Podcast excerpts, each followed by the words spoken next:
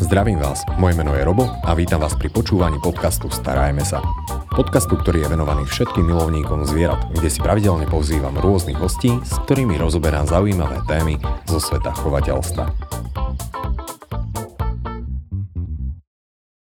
No a tou dnešnou témou je výchova a výcvik psa alebo psov. Čo je téma, pri ktorej určite mnohí psíčkari pozreli na toho svojho psíka a povedali si a teraz počúvaj, pretože je to naozaj veľmi diskutovaná téma v rámci mm, fóra alebo v rámci toho spoločenstva psíčkarov a preto som veľmi rád, že tu dnes môžem privítať nášho dnešného hostia, ktorým je Dog Couch, zakladateľ výcvikovej školy Dogy a zároveň kinologickej školy Dogy autor publikácií ohľadom kinológie a kanisterapie v odborných, ale takisto aj v zaujímavých publikáciách a človek, ktorý sa venuje riešeniu nežiaduceho správania pri našich psoch. Našim hostom je Juraj Ferko. Ďakujem, že si prijal pozvanie. Ahojte, ďakujem aj ja. Super, a ideme hneď do tej témy. Výchova a výcvik psov. To sú dosť také podobné slovíčka, ale v každom prípade pravdepodobne to bude o niečom inom. No, výchova a výcvik sú vlastne tie dve veci, ktoré ja dokážem ovplyvňovať v správaní môjho zvieraťa. A to základné rozdelenie mm, by som rozdelil podľa veľmi jednoduchého parametru. Výcvik je všetko to, čo podlieha povelovej štruktúre. To znamená, ja keď dám psovi povel, chcem, aby ho splnil.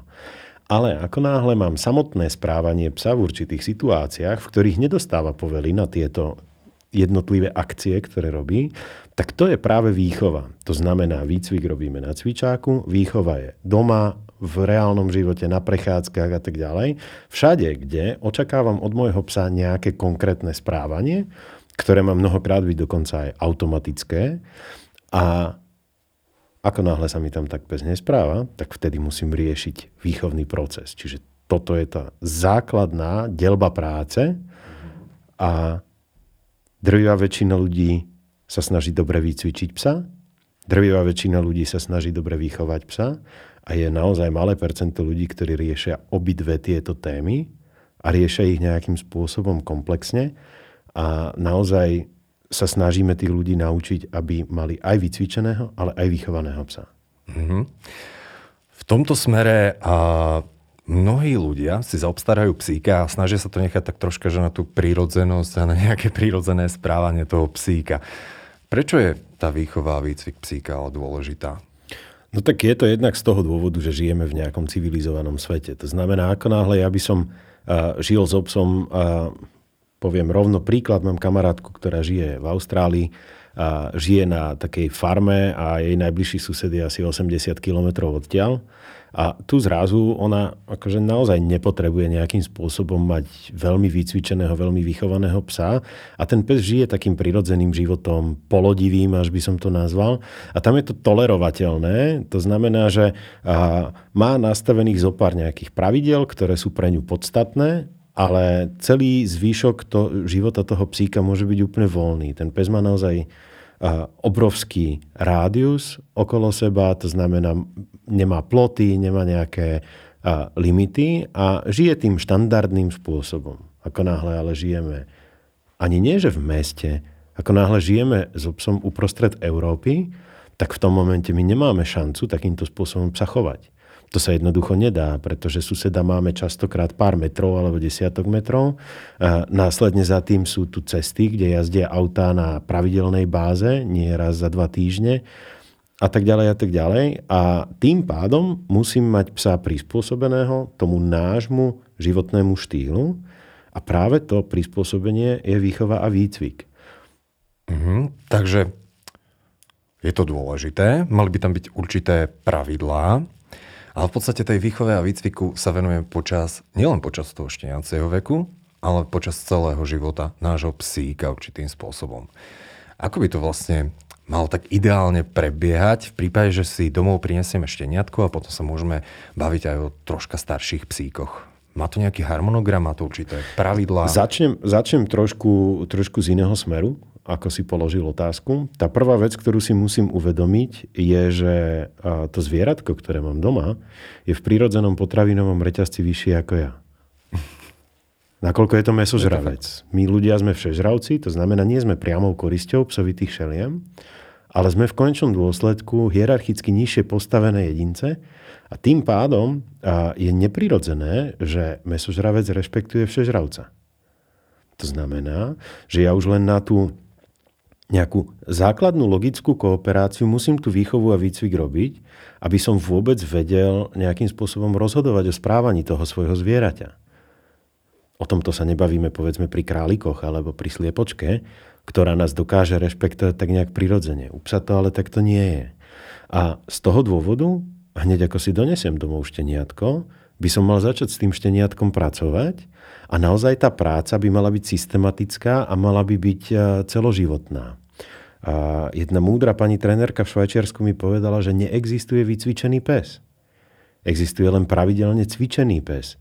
To znamená, že ja môžem venovať tomu psíkovi nejaké obdobie svojho života, kedy naozaj makám na výcviku, všetko ho naučím, už si poviem, že je to super. A keď v tú ranu prestanem, tak za nejaký čas sa ten pes tzv. zdivie opäť. To znamená, že prestane reagovať na tie povely, prestane byť taký responsívny v tej komunikácii a začne oveľa viacej sa riadiť nejakými svojimi základnými princípmi, ktoré nie sú zlúčiteľné s tým našim životom v civilizácii. Čiže a, donesem si domov dvojmesačné šteniatko, to dvojmesačné šteniatko na začiatku získava iba nejakú komunikáciu v rámci jednoduchých pravidiel. To znamená, necikáme doma, čo sa na povel nedá naučiť, čiže tu sa bavíme o výchove. Často je to veľká výzva pre mnohých psíčkarov, Jasné. najmä začínajúcich. Určite áno. A realita je taká, že tuto by som to mohol nechať na nejaký samospad, a naozaj sa zhruba do toho postpubertálneho veku dostanem do toho, že mi vnútri doma nebude to šteniatko cíkať, už keď teda bude mať okolo roku. A, ale utierať 10 mesiacov doma všetko a čakať, kedy to prejde samo, tiež není asi úplne rozumné a mnohým ľuďom je to až nechutné. To znamená, že snažím sa ten proces urýchliť a sú na to jasné metódy, postupy, akým spôsobom ja dokážem to šteniatko presvedčiť o tom, že za týždeň, dva už sa mi doma stane maximálne kde tu nejaká nehoda, ale principiálne je tá hygiena naučená. Uh-huh. Ako náhle to v tom mladom veku zanedbám, šteniatko si vybuduje nejaké rituálne správanie toho, že cikám vždycky na sedačku pred televízorom, lebo tam to je super mekučké a možno je na tom nejaká chlpatá deka, ktorá evokuje trávu tak tam jednoducho bude cikať až do momentu, kým nezistí, že ono sa tam lepšie leží a pozera telka, čo môže trvať niekoľko mesiacov. Potom tam prestane cikať, presunie si to na koberec, lebo na koberci predsa len tam sa telka tak dobre nepozerá, takže tam toľko neležím.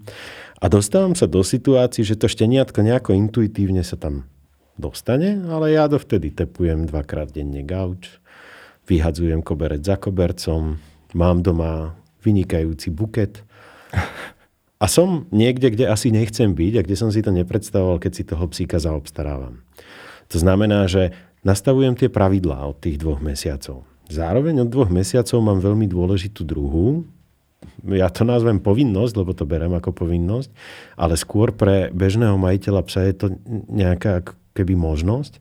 A to je, že mám otvorenú tzv. druhú socializačnú fázu, vo vývoji psa. To znamená, že tá psychika je nastavená na to, že veľmi dobre nasáva rôzne formy prostredí a komunikácie, ktorá už nie je vnútrodruhová medzi teda súrodencami, matkou a tým šteniatkom, ale je mimodruhová a teritoriálna.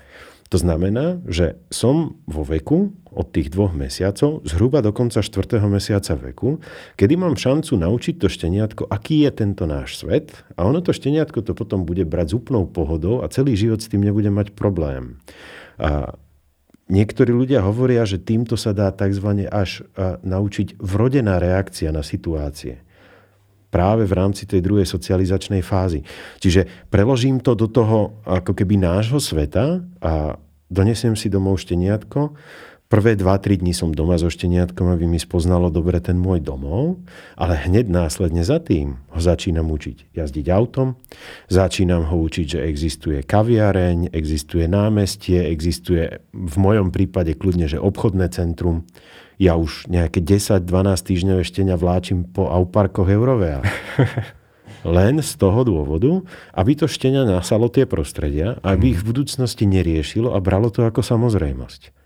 Takisto toto šteniatko, keď viem, že budem v budúcnosti s ním veľa cestovať hromadnou dopravou, tak ho zoberiem do tej hromadnej dopravy. Už také malé.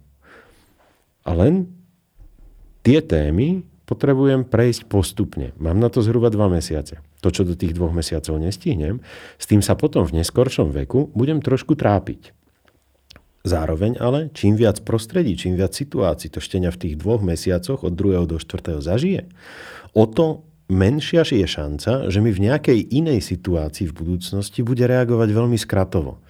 To znamená, že pripravím si ho čo najlepšie, tie dva mesiace naozaj naplno venujem tomu, aby som robil na tej výchovnej časti uh-huh. a potom zhruba od konca toho štvrtého mesiaca, keď sa uzatvára táto druhá socializačná fáza, tak je ideálny čas na to začať trénovať povelovú štruktúru. Už sa mi šteniatko trošku podrástlo, už sa psychicky vyvinulo, už má trošku kvalitnejšiu pamäť, lepšiu koordináciu pohybov a dokážem zrazu aj dlhšie držať pozornosť, aj má lepšiu trpezlivosť a môžem začať stávať pekne metodicky jeden krok výcviku po druhom a dostávať sa do toho, aby som naozaj čoskoro mal veľmi dobre vycvičeného psíka, čo znamená, že od 4. mesiaca zhruba do nejakého 10. až 12. sa venujem výcviku. Mm-hmm. To je taký ten priemerný proces uh, u priemerného psíčkara, že zhruba v roku sa dá povedať, že áno, naozaj mám relatívne pekne a obstojne vycvičeného psa. A vtedy už sa mi málo kedy stane, že nastane situácia, v ktorej ma ten pes nebude rešpektovať, poslúchať, nebudem ho vedieť ovládať. Na schvál hovorím málo kedy, lebo existujú určité formy inštinktov, ktoré sa veľmi ťažko prelamujú alebo s ktorými sa veľmi ťažko pracuje, ktoré stále mi zabezpečia, že aj ten naozaj výborne spravený pes môže kde tu mať neštandardnú reakciu. Hej, toto sa stáva. Najčastejšie spojené s púdmi seba záchovy, s rozmnožovacím inštinktom alebo s niektorými formy loveckých inštinktov. My sme tu už mali jedného hostia, s ktorým sme rozberali v podstate podnetné prostredie a správanie. Okay. V podstate to isté, čo si teraz povedal, že je dôležité to šteniatko už zo začiatku zoznamovať s nejakým novým prostredím, novými situáciami a je v podstate o to, aby sme mu my aj ako chovatelia alebo ako psíčkari ukázali, že je to úplne normálne. Tak. A akým spôsobom je toto najlepšie tomu šteniatku ukázať? Typujem, že slovne mu nestačí povedať, že to je v pohode, ale dajme tomu, že ide okolo sanitka. Keď to prvýkrát šteniatko počuje, tak naozaj môže byť vystrašené. Alebo nejaké iné psy. Alebo mačky. Bežne. Jasné. Ako v týchto situáciách je najlepšie reagovať, aby sme tomu psíkovi naozaj ukázali, že nič sa nedeje? Dôležité je, že to mladunké štenia, ktoré je ešte v tej otvorenej socializačnej fáze, a sa veľmi intenzívne snaží zrkadliť moju emóciu. To znamená, že to šteniatko sa v tých situáciách pozera na to, ako sa k tomu, k tej situácii stavím ja a snaží sa to okopírovať. Toto v prvej mhm. socializačnej fáze robilo podľa matky, a v tej druhej by to robilo ešte stále podľa matky, keby s ňou žilo, ale už ho máme doma. To znamená, že hľadá si tam ako keby tú náhradnú mamu v nás a práve tá náhradná mama dáva tú predikciu tých reakcií, čiže prejde okolo sanitka a ja keď na to vôbec nebudem reagovať, a, tak to je asi to najlepšie, čo môžem spraviť. Keď ale zoberiem štenia na eskalátor a teraz tamto štenia bude v panike, a ja ho začnem lutovať, že Ježiš, ty môj chudáčik, neboj sa, však to sú bežiace schodíky, oni prejdú nakoniec. tak a týmto spôsobom čo vyjadrujem? Z môjho pohľadu lútosť, z pohľadu toho šteniaťa strach. To znamená, že sa mi to štenia bude naďalej báť toho celého procesu tých schodov. Čiže skôr by som mal byť vždycky stabilný emocionálne, pokiaľ idem do tej situácie. Keď si ja sám v tej situácii neverím, tak ju nemám absolvovať. Nevyhľadávame také podnety. A mnohokrát je to ale tak, že sú ľudia, ktorí majú z niečoho strach, ale chcú, aby ten ich pes nemal z toho strach. A to znamená, v týchto situáciách poprosím niekoho, kto je v tej situácii OK, aby to absolvoval za mňa s tým psom. To je veľmi rozumná vec. Toto sa môže týkať aj samotného takého stretávania s inými psami. Určite Lebo ja áno. som si veľmi často všimol, že najmä tie menšie psíky, ako náhle ide nejaký veľký pes, tak automaticky idú na ruky a týmto spôsobom im v podstate ukazujeme, že táto situácia není v pohode, lebo to môže byť ohrozenie. Takže ako sa na toto pozera? Toto je ešte, ešte oveľa bizarnejšie, čo si teraz povedal, lebo ako náhle ja zdvihnem toho psa na ruky, ja ho dávam a do tzv. superpozície. To znamená, že pohľad toho malého psa sa zrazu dostane veľmi vysoko nad pohľad toho tzv. agresora a tým pádom ten môj malý pes je zrazu vo veľmi nadradenej pozícii, čomu, čím mu ja akože hovorím, že počúvaj, ty si boss. Musíš do toho psa zautočiť. A keď si naučím Čivavu, aby útočila na argentínsku dogu, no, tak to není asi úplne dobrý nápad. A tým sa práve vyrába taká tá zvláštna forma neurózy, ktorú vidíme naozaj u tých malých psov, ktorých veľa berú na ruky, ktorí sú potom strašne uštekaní na celý svet. Mm-hmm. A taký... Mnohých potom obvinujú, že majú ten napoleonský syndrom. Áno, to sú keci. Bohužiaľ, to sa inak, inak nazvať nedá. Mm-hmm. A zo začiatku ten malinký pes a sa skôr na tých rukách bojí viac ako dole, pretože on si uvedomuje, že to je veľký pes a ja teraz tu som v situácii, v ktorej nechcem byť. To isté je, keď ľudia ťahajú vodítko a dvíhajú bradu psa v momente, keď vrčí na niekoho iného, zase ho dostávajú do tej ešte bojovejšej pozície. A toto je zaujímavá informácia, lebo toto robí naozaj že obrovské množstvo no, jasné, psíčkarov. Jasné. Ako, Zoberme si dvoch psov, ktorí stoja proti sebe, ale to nemusia byť len psi, to môžu byť tigre, bivoli, to môžu byť mm, tulene. A ako náhle spolu idú do konfliktu, najčastejšie to vo voľnej prírode vidíme v období párenia, a, tak sa dvaja samci bijú o teritorium, o samice a tak ďalej. A presne vtedy ide o jedinú vec, že ktorý sa dokáže udržať trošku vyššie pohľadom. A ten druhý sa vzdá v jednom momente alebo sa zabijú. Aj to je alternatíva, to sa ale nedieje tak často. A, a jednoducho ten môj pes by sa možno už aj dávno vzdal, ak žiadnemu konfliktu ďalšiemu by nedošlo, ale ja mu natvrdo dvihnem ten pohľad hore, alebo ho celého dvihnem do luftu. A tým pádom ten pes zo začiatku akože aj by sa vzdal, ale nejde to, lebo nedokáže si lahnúť, podriadiť sa, nedokáže dať tú hlavu dole, skloniť sa a ako keby tolerovať tú autoritu toho druhého. A časom začne zistiať, že OK, no tak som v tej pozícii, kde ma umelo dostávajú ako keby na koňa a jednoducho v tej pozícii nemám reálnu šancu ja vyhrať, lebo fyzicky na to nemám, ale už Peťonať to dávno spieval vynikajúco, že psi sa bránia útokom. A zrazu si vybudujem psa, ktorý, keď je často dávaný do tej superpozície, tak jednoducho mi začne aktívne útočiť na psov, len aby ich odohnal, takzvané preventívne, aj keď vie, že je to dopredu prehratý boj. A to je tá neuróza vlastne, ktorú ja vyrábam tomu môjmu psovi. Mm-hmm. Dobre, ale vráťme sa v podstate k tým šteniatkám. Jo. Takže socializácia je rozhodujúca ano. s inými psíkmi, to isté s prostredím, jednoducho učíme psíka novým podnetom. A keď už toto, to není krátkodobý proces, to je jednoducho Uh, aj... Trvá určitý čas, ale je dôležité jednoducho mm, nechodiť so psíkom iba prvého pol roka niekam a potom no, už, už pomenej, ale v podstate malo by to byť tak neustále. Keď toto máme zvládnuté a chceli by sme začať vyslovene, že cvičiť psíka, nejaké také tie úplne základné povely alebo pokyny, ktoré by malo vládať, dajme tomu, že, ktoré by sme mali učiť aj šteniatko samotné. Áno. Ktoré by to mali byť? Uh, vrátim sa ešte o krok späť teraz, uh-huh. prepáč, ale, ale uh, spomenul si slovo socializácia. Ja som ho cieľene nespomenul, lebo som presvedčený o tom, že toto je obrovská mytická vec, ktorú všetci používajú a málo kto rozumie tomu významu slova socializácia. Mm. A za normálnych okolností sa pýtam klienta, že či mi vie vysvetliť, čo to je socializácia. Ale teraz budeš dobrý a mne tú otázku Teraz budem dobrý, ja tebe ju nepoložím teda. Ale skúsime si to zadefinovať. Mm-hmm. Socializácia je vlastne iba súbor obrovského množstva a, situácií, do ktorých vôjde pes nevie, akým spôsobom sa v nich správať, ale naučí sa to správanie a to až do takého štádia, že sa v tej situácii ukludní. A ja hovorím, že dobre socializovaný pes je ten, ktorý v tom prostredí, v ktorom ja sa mám vyskytovať, je schopný zaspať.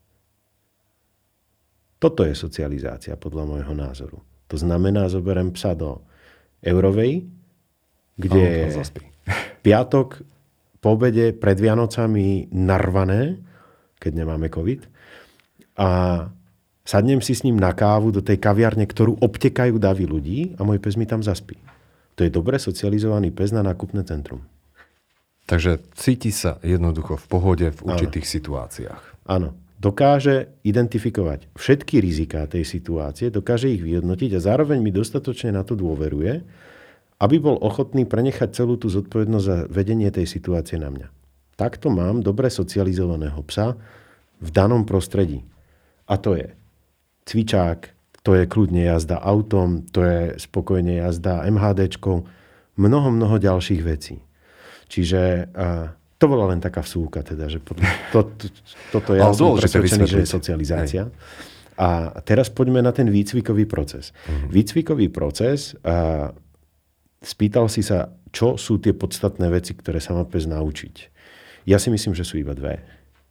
A to je pre psa, ktorý žije v meste, aby som ho vedel privolať a aby mi vedel chodiť na, na vodítku pri nohe. Nič iné teoreticky nepotrebujem. Celý zvýšok výcvikového procesu je síce praktický, ale není nevyhnutný. To znamená, keby som sa nič iné nenaučil, len tieto dve veci, že mi chodí naozaj pekne pri nohe a z akejkoľvek situácie ho viem 100% privolať, tak by som sa mal vyhnúť akejkoľvek komplikovanej situácii v budúcnosti a zrazu mi to všetko bude perfektne fungovať. Realita je ale taká, že práve tieto dve veci sú tie, s ktorými sa ľudia najviac trápia. Sadnúť a lahnúť naučím psa úplne v pohode doma na koberci v podstate za pol hodinu. A veľmi veľa klientov mi chodí s tým, že môj pes už vie podať packu. Čo je super, ale na druhú stranu práve podanie packy je model vydierania. Najčastejšie videný u psov. To znamená, keď mi klient povie, že môj pes už vie podať packu, tak mi to jednoznačne hovorí, že zle nastavená hierarchia medzi klientom a psom. Česť výnimkám, ale v 99% prípadov. Nakoľko ten pes je naučený, že keď hrabnem do toho pánka paničky, tak niečo dostanem. Čo to znamená v preklade do psej reči? Ja dám tomu svojmu pánkovi povel a on posluchne. A nie naopak, ako by to malo byť. A nie naopak. a tam sa dostávame ku zvláštnej veci, zase takej možno trošku filozofickej, ale veľmi podstatnej aj z pohľadu výcvikového procesu. A to je, že pes má v hlave zakodovanú veľmi nátvrdo určitú formu hierarchickej štruktúry ktorú si mm, vieme predstaviť ako rebrík, kde na každom stupníku toho rebríku je vždy iba jeden člen svorky. V psej ríši neexistuje rovnosť. Ja nemôžem mať psa ako rovnocenného partnera. Buď som nad, alebo som pod. A ako náhle pes hrabne packou a ja mu za to dám maškrtu, bez toho, že by som ho na to vyzval, tak som pod. Mm-hmm. A, a to potom je asi sa... častá chyba, ktorú to... Áno, a potom sa nemôžem čudovať, že keď psa chcem privolať, tak nepríde. Lebo som nižšie. Lebo som jednoducho nižšie. Čiže nastavila sa prirodzená hierarchia. Uh-huh. Môj mladý štvormesačný pes o mne rozhoduje, všetko je super, ale keď to rozhodovanie na ňo nechám a nebudem s tým nič robiť, tak časom sa naučí, že dobre, môj pánko alebo moja rodina príjma odo mňa rozhodnutia a v postpubertálnom veku začne pes vynúcovať tú moju poslušnosť. Akým spôsobom? Najčastejšie? Najčastejšie iba tým, že na mňa zašteká, alebo ma škrabne, alebo niečo podobné, ale tam existuje určitá hierarchia toho vynúcovania, kde medzi stupeň je štipnutie prednými zubami. To už, keď sa stane, že pes štipne dieťa, tak už mi volajú rodičia, že buď to zachránim, alebo ho utratia. A potom sa dá ísť vyššie, vyššie, potom už sú záhryzy očnými zubami do mesa a úplne na konci je už voľba presného miesta s cieľom naozaj radikálne ublížiť. A toto je vlastne budovanie agresívneho správania, ktoré vychádza z toho, že môj pes vie podať packu. No, ja sa s tým celkom často stretávam, ale toto je pre mňa naozaj, že zaujímavá informácia. Ty si to... a každý, každý, to by som generalizoval. Drvivá väčšina psov, ktorí sú od mladého veku v jednej rodine, to znamená, že nezažili si niečo ako útulkáči alebo stratení a tak podobne, a sú okolo, väčšinou okolo 15. až 18. Eh, mesiaca veku agresívni, tak tá agresivita je v drejej väčšine prípadov čisto vybudovaná nesprávnou hierarchickou štruktúrou a naučená od majiteľov. Uh-huh. Dobre, takže hovoríme o hierarchii. Áno. Akým spôsobom dokážem to, šteniatko, to šteniatko naučiť, že som predsa len ten jeden stupienok vyš, vyššie? To nie je ako týranie ani nič, ale jednoducho iba mu to nie, poukázať. dá sa to zabaliť celé do jednej vety. A to je asi najmudrejšia veta, ktorú som nevymyslel ja, ale najmudrejšia veta, ktorú hovorím. Už nič mudrejšie od mňa nikdy nedostanete. A to je, že nikdy nesmie nastať situácia, v ktorej pes rozhodne o mojom správaní. Bodka. Tam není viac. Ale preložme si to teraz do nášho jazyka. Môžem iba takú vsúku. To znamená, že keď zoberiem psíka na prechádzku ano. a on vo finále rozhoduje, kam idem, to, to je úplne bežná vec. Tiež niekedy nevieme, kto koho venčí vlastne. Ano. Tak aj to tomu takto signalizujem. Áno, to je ono. To je presne ono. Ale to sú kľudne aj tie situácie, že večer sedím pred telkou, pozerám telku pes mi donesie hračku a tu mi ju položí na stehno, že haď mi. Čo spraví väčšina ľudí? Chytím, hodím. Lenže to je zase ten moment, kde ten pes mi dal povela, ja som poslúchol. Ale pozor, ja týmto nechcem povedať, že nemám plniť túžby, priania a samozrejme potreby toho môjho psa. Ja tým chcem povedať jedine to, že pes nemá mať pr- pocit, že o mne rozhoduje. To znamená, mne keď môj pes takto prinesie hračku, čo bude robiť celý život? On to skúšať bude. Lebo je to pes, to je jednoducho Hej. normálne. Ale ja v tom momente tú hračku zoberiem, odložím ju niekde bokom, počkám, kým do tých reklám, čo pozerám, mi pustia kúsok filmu a počas toho kúsku filmu zoberiem hračku a idem ja hádzať s tým psom. To znamená, že splním to, čo odo mňa chcel, ale splním to až v momente, kedy rozhodnem ja. Čo môže byť kľudne krátky čas za tým, lebo vieme o psoch, že ich short time memory, krátkodobá pamäť je iba zhruba 1,5 sekundy dlhá. Rituálna pamäť sa dá natiahnuť na nejakých 20-25 sekúnd v nie veľmi pravidelne opakovaných situáciách. Čiže ja keď počkam pol minúty, minútu, tak by som mal byť úplne safe. Splním tomu psíkovi to, čo chcel, ale splním mu to tak, že on už nemá pocit, že je nado mnou. On mi povedal, táto, ja chcem sa hrať, ja poviem, dobre, najprv si sprav domáce úlohy a potom sa ideme hrať. Prirovnanie to Sorry, je. ja mám tri céry doma, takže... dobre. A ohľadom výcviku alebo cvičenia samotných psov sa veľmi v poslednom dobe skloňuje taký pojem, že pozitívne podmienovanie. Áno. Čo to je a ako to dokážem ja ako taký bežný psíčkar dosiahnuť? Pozitívne podmienovanie je relatívne zložitý pojem. Ja ho preložím zase trošku do ľudskejšej reči. A to je, že pracujem so psom formou pozitívnej motivácie.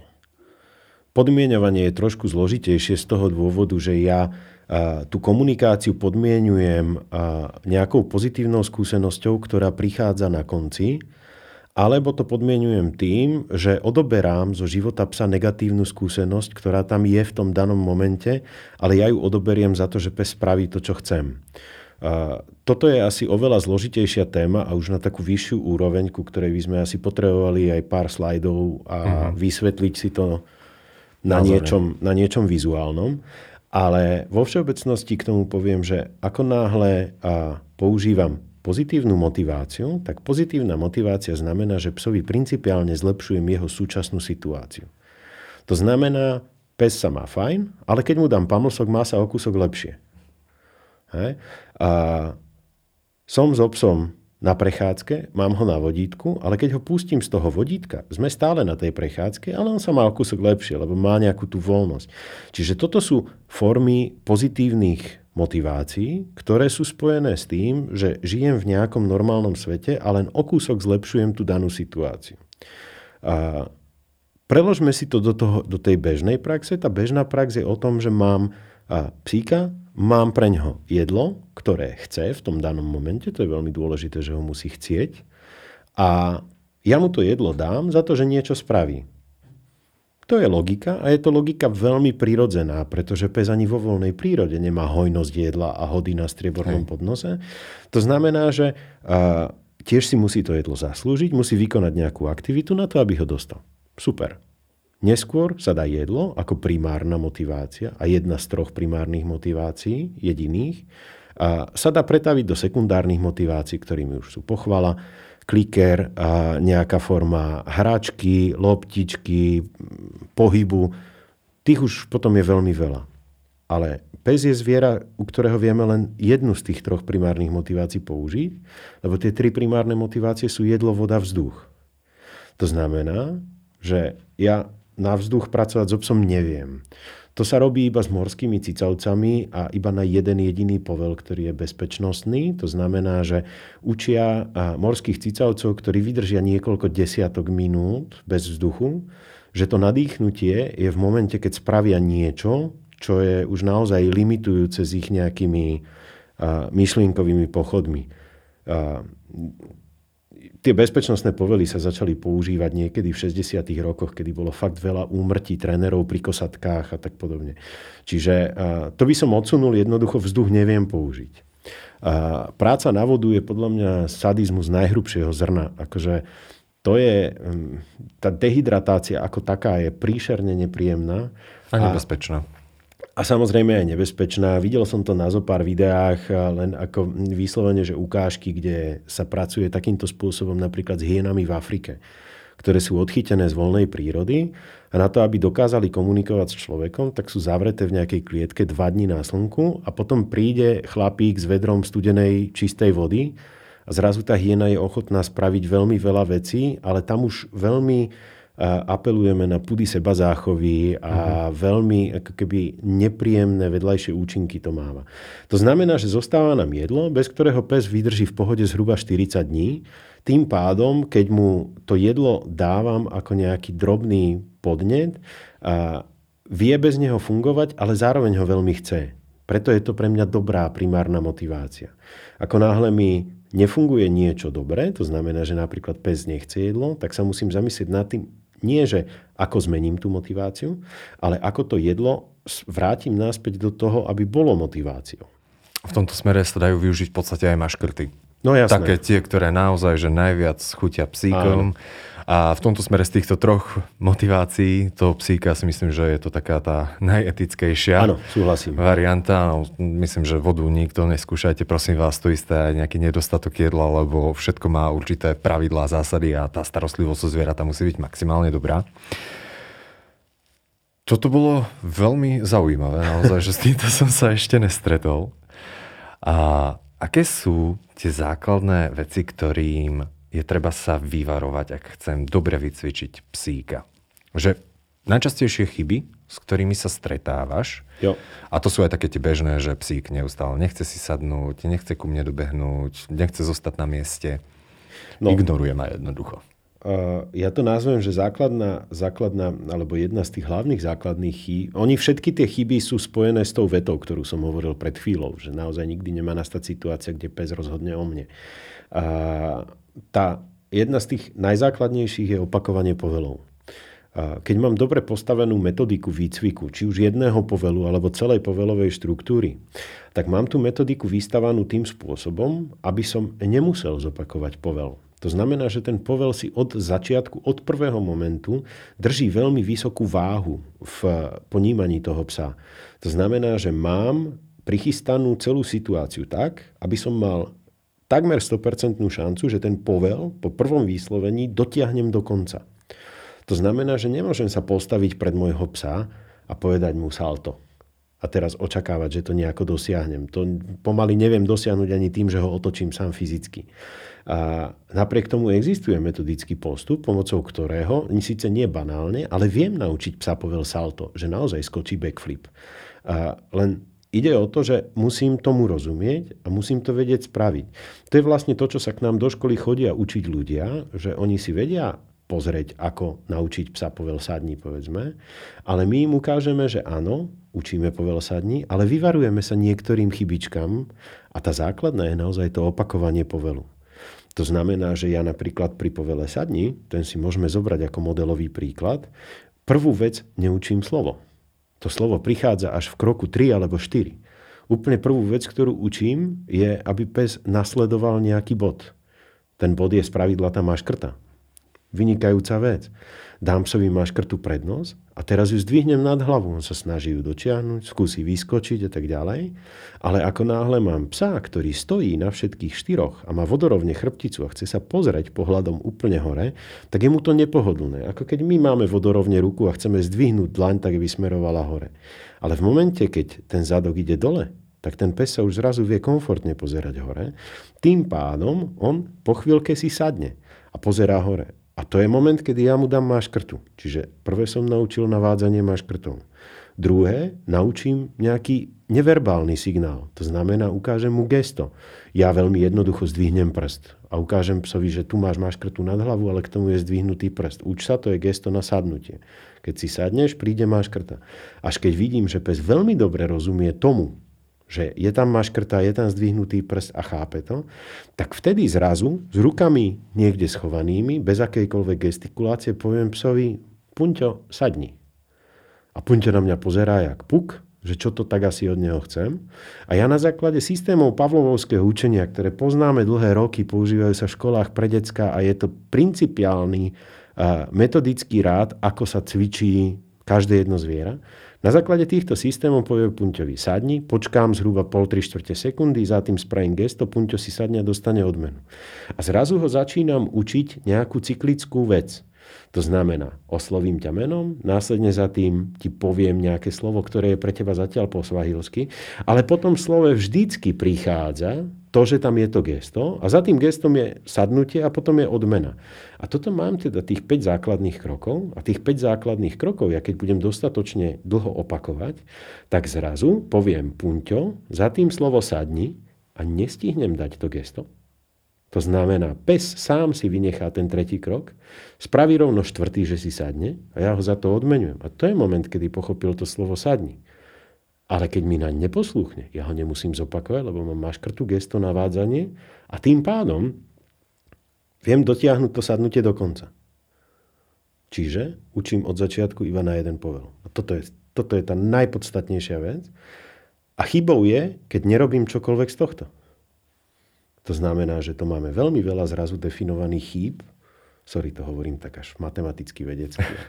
Tým, že ja som si vyštudoval Matfis, takže aj strategické korporátne riadenie. Ja som taký divný tréner psov.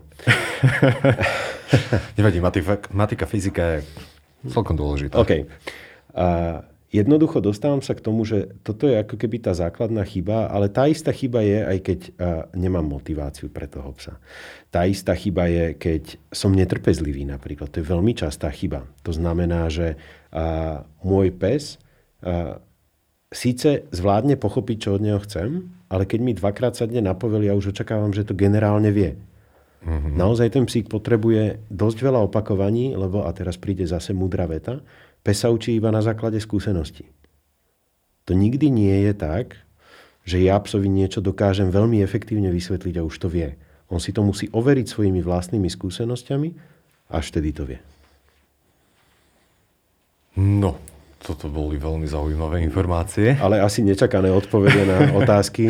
Čakal si nejaké vymenovanie asi chýb a tak podobne. Ale oh, toto je môj pohľad na vec. Všetko bolo tak zrozumieť, Zrozumiteľne. No možno komplikovanejšie, ale tá podstata tam bola. Hej. Dobre, už naozaj, že nemáme nejako extra veľa času, takže ja by som možno iba trošičku zašiel do tej témy, že starý pes sa novým kúskom nenaučí. To už v globále si myslím, že už je vyvrátené. Niekedy len potrebuje trošičku viacej času a trpezlivosti. A zároveň takým tým posledným bodom dnešnej diskusie je, že či by si sa chcel podeliť o nejakú skúsenosť alebo dať psíčkárom, novým psíčkárom nejaký nápad, tip a trik, čo je dôležité zohľadniť pri tom výcviku a výchove nejakú poslednú myšlienku? Dobre, poďme najprv na starého psa. Starý pes sa novým kúskom nenaučí, je dávno vyvrátené, ja len to možno uvediem trošku na pravú mieru. A tá je, že starý pes má veľa skúseností už. A tie skúsenosti a mal dovtedy také, že sa mi ťažšie učí niečo, kde už má naučený nejaký zlozvyk. Uh-huh. To znamená, alebo ešte inak... To je ako v autoškole. Áno. V podstate, hej, podľa mňa sa každý pes učí rovnakou rýchlosťou, nezávisle od veku. Realita je ale taká, že čím mám staršieho psa, tým dlhšie mi trvá odbúrať tie úvodné skúsenosti, ale potom sa to naučí tou istou rýchlosťou. A teraz poďme na tú druhú časť. A nejaký typ alebo rada na záver, tak ten typ alebo radu na záver dám výslovene, že výcvikovú. A tá výcviková je, že podľa môjho názoru ten, a, tá situácia, v ktorej sa najviac určuje hierarchia medzi mnou a mojim psom, je práve chôdza na vodítku. Čiže myslím si, že by poslucháči sa mali naozaj veľmi zamerať na to, aby ich pes neťahal na vodítku. Nakoľko? Práve pri chôdzi na vodítku nejde o to, že povel splním, celé to trvá 5 sekúnd, ale trávim tým naozaj desiatky minút denne. A tieto desiatky minút denne sú tie skúsenosti, ktoré robia najviac v hlave toho psa a tým pádom najviac určujú hierarchiu. Čiže alfa omega pre správnu hierarchiu, okrem iného, neťahať na vodítku. Tomuto sa ľudia venujte a bude dobre. Uh-huh. Ale ešte ma tak napadá tá jedna vec. Keď pes ťahá na vodítku, ako to poriešiť? Uh, vieš čo, tú úplne základnú techniku, toho sú namraky plné YouTube. Uh, dôležité je nedržať ten ťah. Ako náhle držím ťah, pes má neustále vytváraný kontaktný bod tu zo spodu na krku, kde on na začiatku si zvyká na to, že ho to tlačí, neskôr a to ignoruje, že ho to tlačí a postupne sa vytvorí rituálne správanie, kde to ten pes začne vyžadovať. Tam už sa bavíme o chronickom ťahaní. To znamená, že ten pes ani nevie prečo, ale chce cítiť ten tlak obojku tu a preto ťahá jak tank. Ani na to nemusí mať v tom danom momente dôvod. Sme uprostred lúky, kde nič není, ale on aj tak ťahá. A ten základ je teda neudržovať konštantný tlak obojku na krk alebo postroja na hrudník, to už v podstate je úplne jedno, ale pracovať s impulzmi. To znamená, ako náhle sa mi dostane na ten tlak, tak vtedy ja ho krátkodobo trošku zosilím, čiže vodítkom potiahnem naspäť 10-15 cm, nie silno, netrhám a hneď uvoľním. Tým zabezpečím, že to uvoľnené vodítko zase chvíľu psovi trvá, kým napne a zase pritiahnem, uvoľním a zabezpečujem tým, že vyše 90% času tej prechádzky je pes na uvoľnenom vodítku, to znamená, to je pre ňo ten štandard a nie to, že má mm. začatý ten tlak. Inak mám veľmi dobré skúsenosti s tým, že keď som bol na prechádzke so psíkom, ako náhle začal ťa, tak jednoducho som zastavil. Lebo bolo to založené v podstate na tom, že on chce ísť. Áno. Ale jednoducho ťaháš, smola, stojíme. Toto je samozrejme výborná technika, ktorá veľmi závisí na tom, v akom štádiu toho chronického ťahania som alebo nie som. Ona už ti nebude fungovať, keď máš naozaj toho chronického ťahača. A to je jedna vec. Druhá vec je, že je to technika, v ktorej musí mať pes jasnú motiváciu, za ktorou ide. Vtedy to funguje. A to znamená, vymyslím si príklad, mám loptičkového psa, ktorý miluje loptičky, až má na miesto mozgu loptičku možno a, ale ťahá mi na vodítku. Vtedy je toto super nástroj, hodím mu loptičku, on sa ide za ňou zblázniť a ja držím vodítko. Keď mi spraví krok dozadu a povolí ten ťah, vtedy sa pohnem dopredu. Super, naučím ho to. Realita je ale taká, že maximálne na 30% psov mi toto funguje a v oveľa väčšom percente potrebujem práve učiť ten principiálny pocit na krku. A myslím si, že čas sme už vyčerpali. Takže našim dnešným hostom bol Juraj Ferko. Ďakujem Juraj, že si si našiel Ďakujem čas. za pozvanie. Pevne verím, že sa ešte uvidíme. Určite áno. Počúvali ste podcast Starajme sa s Robom Šemerom a ak sa vám tento podcast páčil, môžete sa prihlásiť na jeho odber v aplikáciách Apple Podcasty, Google Podcasty, Spotify, rovnako nás nájdete na YouTube a všetky nahraté časti nájdete aj na internetovej stránke starajmesa.sk.